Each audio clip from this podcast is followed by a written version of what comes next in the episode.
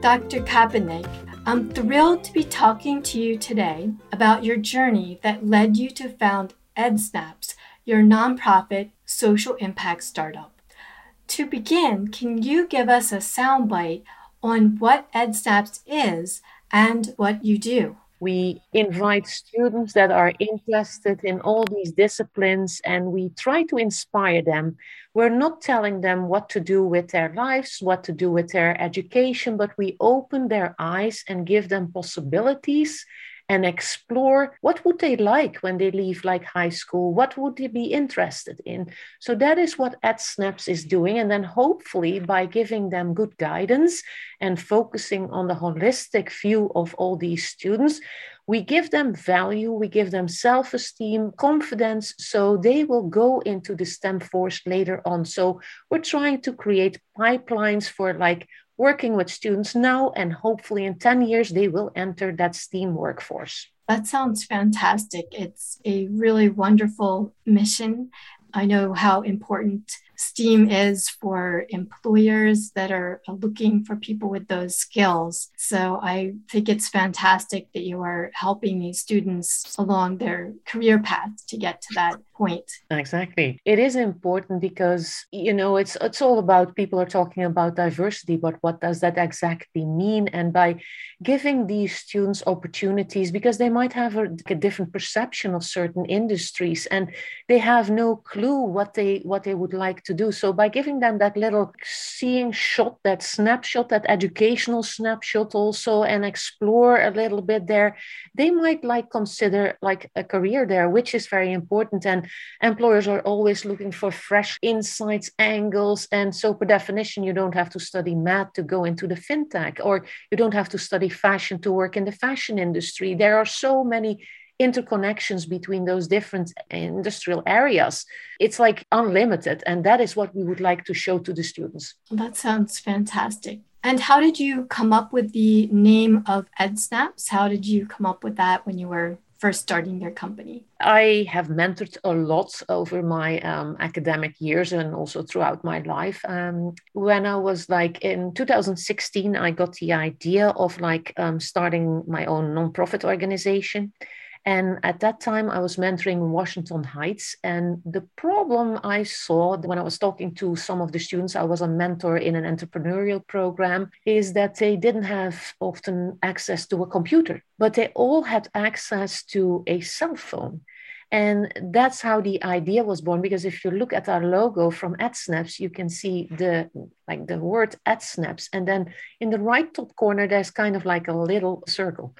And that is actually the lens of a cell phone. So it's kind of like the, the cell phone, the back of a cell phone. And we wrote EdSnaps on it, Ed for educational actually like the idea of educational snapshots and that's how i started. I want to like emphasize that we're not taking like a single shot of the student. We're like guiding the student over many many years uh, which we're doing now. We have students now for the fourth fifth year with us and it's it's really amazing how they have grown and how they are like looking and finding their way in the steam almost workforce. So it's it's very rewarding Yes, that sounds fantastic. I like the aspect of mentoring them over time.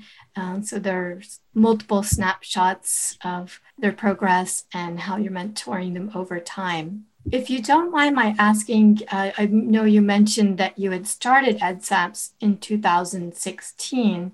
What age were you when you founded EdSnaps? I was 50 years old and one month. That's fantastic. And since our audience is women over 50, I think they will really appreciate uh, how you were able to achieve this fantastic journey and create this startup that to shows people that at any point in your life, you can achieve something that's really fantastic and has a lot of impact. Exactly. To show people don't uh, give up on your dreams at any point, you can realize that dream. Exactly, exactly. And and don't let other people tell you what to do or how to do because you might have a really great idea.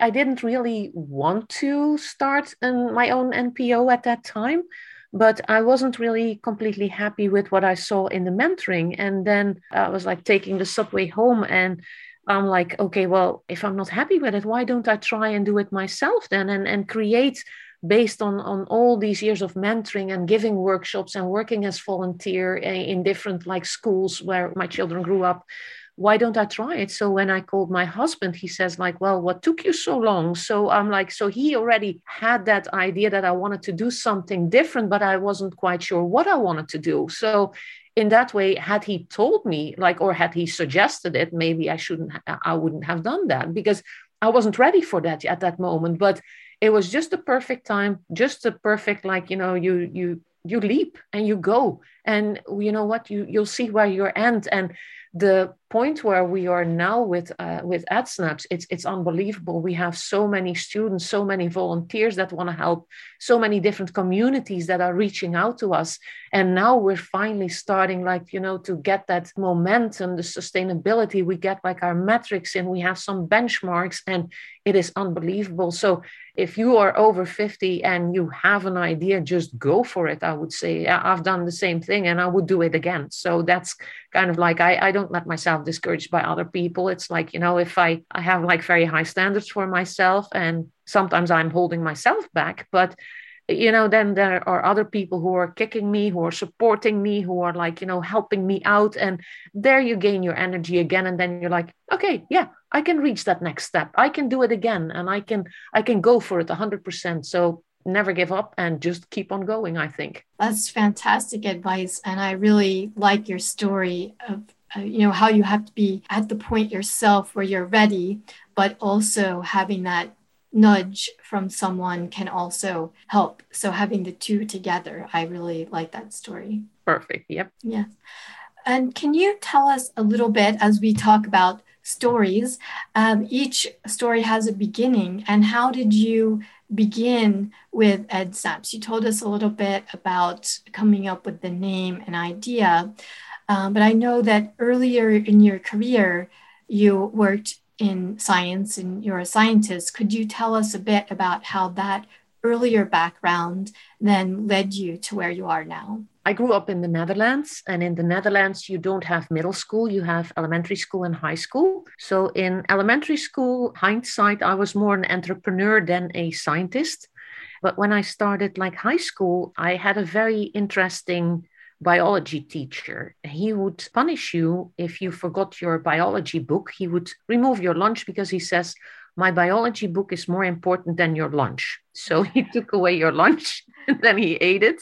And then you would have, like, in turn, you could like have your biology book and could like attend class. And I thought that was really weird. But in a way, I liked the guy because he was really into biology. And then they sold like for 25 guilders, and that was in 19, 1977 when I was like 11 years old. They sold the old school microscopes for 25 guilders at that time, which is, I think, kind of like an equivalent now of like maybe a little bit over $200.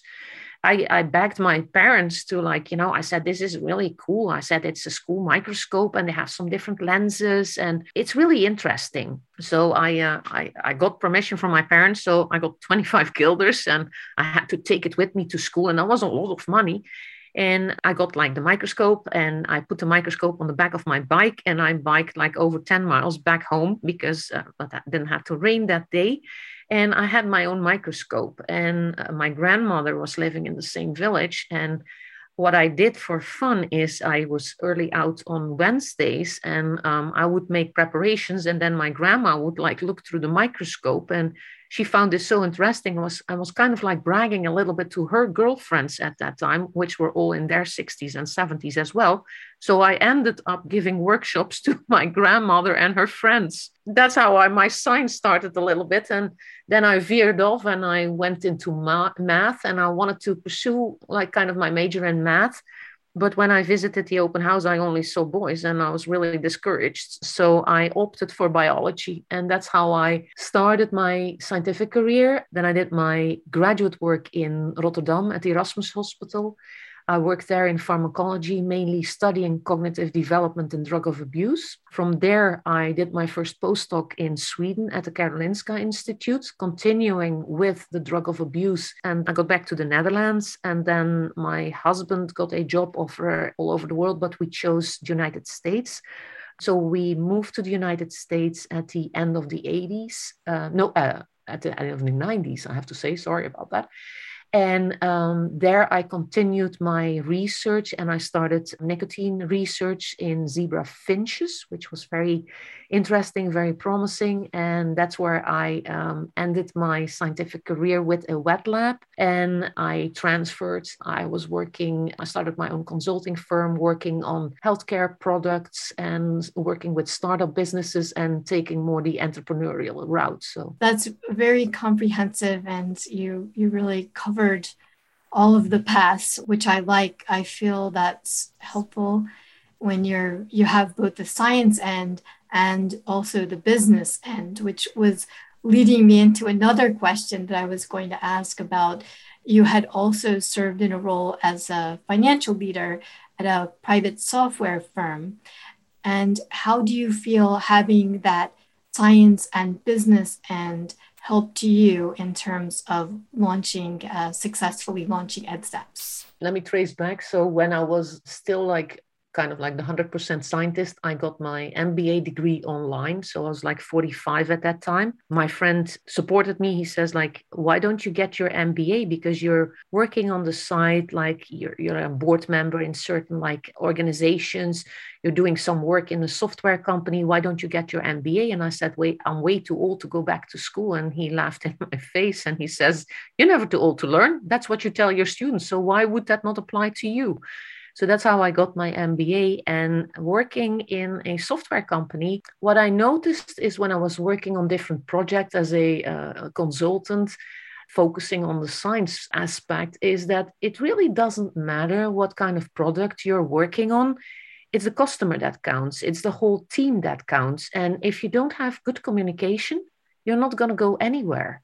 And that is, I think, what I learned throughout like working with so many different disciplines and so many different people from different industries what i learned in the software company mainly is like how do i communicate? I learned there also to ask questions because some of these terminology uh, the people in the software company are using i didn't understand so i'm like okay i can sit there and and like not when they are having a meeting but i don't follow. So by putting myself in the shoes of like the developers of the salespeople of everybody on the team i could understand what was needed. And that kind of like blueprint i apply to all the teams that i'm working with. Absolutely. And i, I think that's how we feel most alive and engaged is we can be both students and teachers and we can have lifetime learning. So no matter what it is we're doing there's always something more that we can learn or a new area we can pursue that can add to what we're already doing. Exactly. Have you had a difficult time or time period as you were growing and developing EdSnaps that you could share with us so we can understand uh, someone, for example, who may be new at trying to start a company or start a nonprofit? What kinds of things might they encounter and, and how did you overcome these problems? There are a lot of problems when you're starting a new business. What I would suggest first is the same as with the software company know your public we are working mainly in the Bronx. So I need to understand what is needed over there. For example, when I did the open house in the Bronx, they are looking at me. I'm a white female. I appear to have it all, and I don't. I'm a first generation, like college student. Nobody in my family went to a college. I'm coming from a very small village. People laughed at me because I had a dialect in Dutch. People laughed at me because I was very overweight. People made fun of me because I had self made clothes on. So those are all kind of things that I can perfectly understand, like why people are not feeling that they fit in. I was always like, I was like well considered in elementary school i was very smart. I was like a, it was a breeze for me um, those those kind of classes. So i was always mentoring and helping out like my fellow students who could not like make the course or like helping out. And those are kind of like barriers that i can see and i had difficulties uh, when we had a startup and and that has every startups like you have to get data. Because without data you cannot apply for a grant and without a grant you cannot like function. Uh, we put some of our own money to get like funded there because we needed to get started somewhere. And i spoke with my family about that and they're like well go for it mom. And my husband is like well go for it. And i'm like good. That's good i have the family support. So we'll see where we end up so i offered the programs for free and i went through the school and i gathered some data and then you apply for the foundation money and then they laugh in your face because what do you mean you have 12 students i'm not going horizontal i can easily put up a for example a coding class or a biology class and invite 500 students but that is not the goal of EdSnaps. EdSnaps is working in a vertical way, as you said, like as we talked about it before. We're taking the students by hand and we're following them over some years. There's some sustainability in there because if I train my STEM learners, they will become STEM leaders and I can put them back in charge. I can make them leaders so they can give their own EdSnaps workshops. So that is the value of it. And a lot of investors don't see it that way, especially like not four or five years ago. Now, with like having the COVID situation, with like we're talking now more about diversity, inclus- inclusivity, and equity, I already saw that 25 years ago but it wasn't named it wasn't like really the approach. So now we're getting more and more data of course because we're running more and more programs but in the beginning it was really hard to make people believe that what we are doing is actually giving you some fruits but it doesn't give you fruit next week. It gives you fruits in 4 or 5 years. It's the long term planning. And that i think was also our luck and that we could survive through the pandemic because we had more applicants last year and more funding than the years before. That's what makes it work. So all that negative things there, I can work with that. You know, that's problem solving. But those positive things, that is what keeps me going. And yeah, you have moments that I would say, why am I doing this again?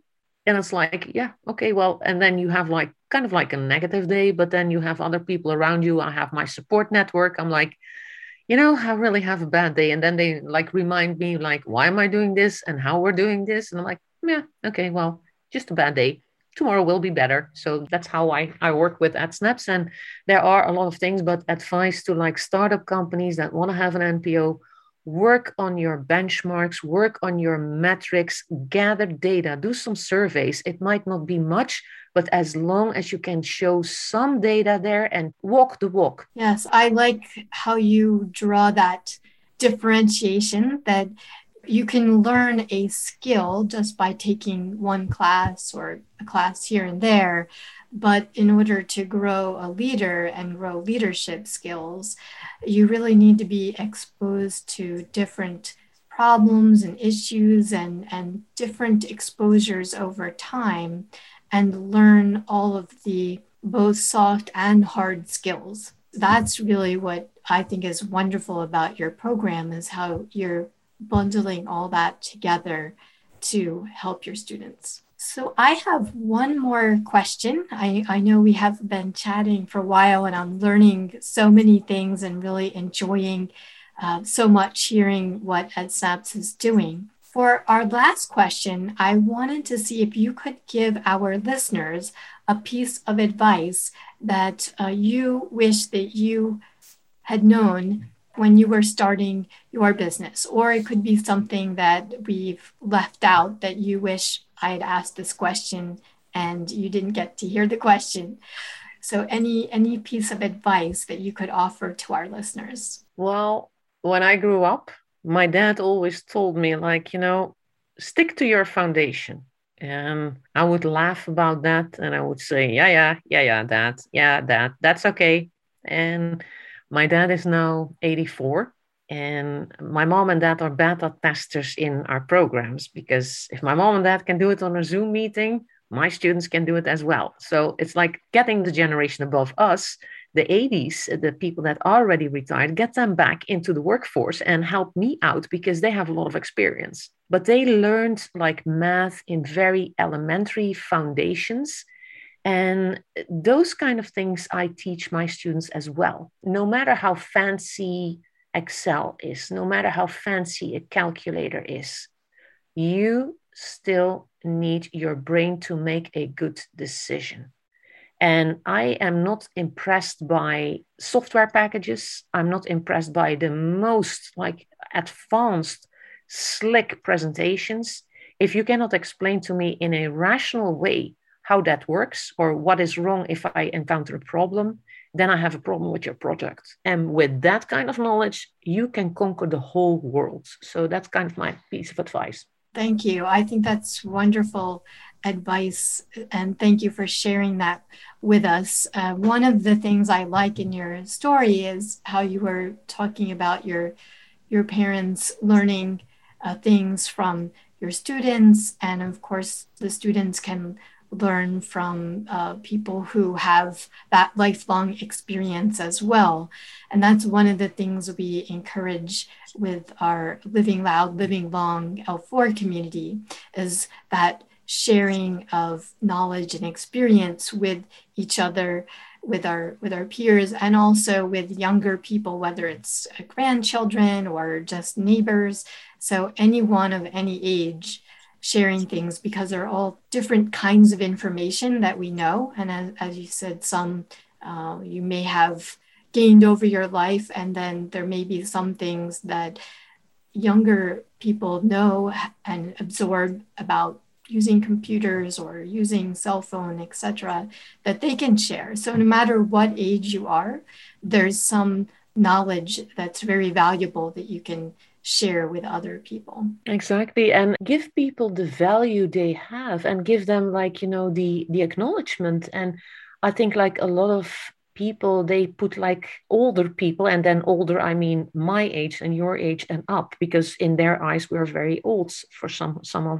these like students or sometimes even like uh, the generation just below us. They're like well, you know, you should retire. But I'm like, no, because there's so much value and so much like knowledge around that we should use that. And I think we can make stronger communities also if we are using all the different types of generations. And sometimes, you know, there's a language barrier. Well, then have some of the younger ones come in and translate. I mean, you feel very useful then. And by feeling useful, you're going to be more aware of your environment and you're going to knit a tighter community and you're going to see that like you know there is some positiveness in the world and people are willing to help out. Well we've come to the end of our our talk today and i really have enjoyed speaking with you. This has been really wonderful to hear your perspective and hear all the fantastic things that EdSnaps is doing in growing tomorrow's leaders. And thanks so much for joining us today. It was a pleasure talking with you, and I really enjoyed your questions. Oh, thank you. Looking for a positive, uplifting community for 50 and up women? We celebrate 50 and up women who are living loud, living long, with authentic stories of real people who are creating the life they want, winning athletes entrepreneurs, and creatives. We are tsunami wiping away outdated ideas of who we are. We give voice, we give visibility, we give community, learning, sharing, changing, vibrant, healthy, strong. If that's you, you belong with us. If you enjoyed our podcast, support our work by clicking like subscribing, becoming a member of L4 at livingloud.livinglong.com, and donating to our Patreon account so we can keep bringing you awesomely inspiring people. See you next month.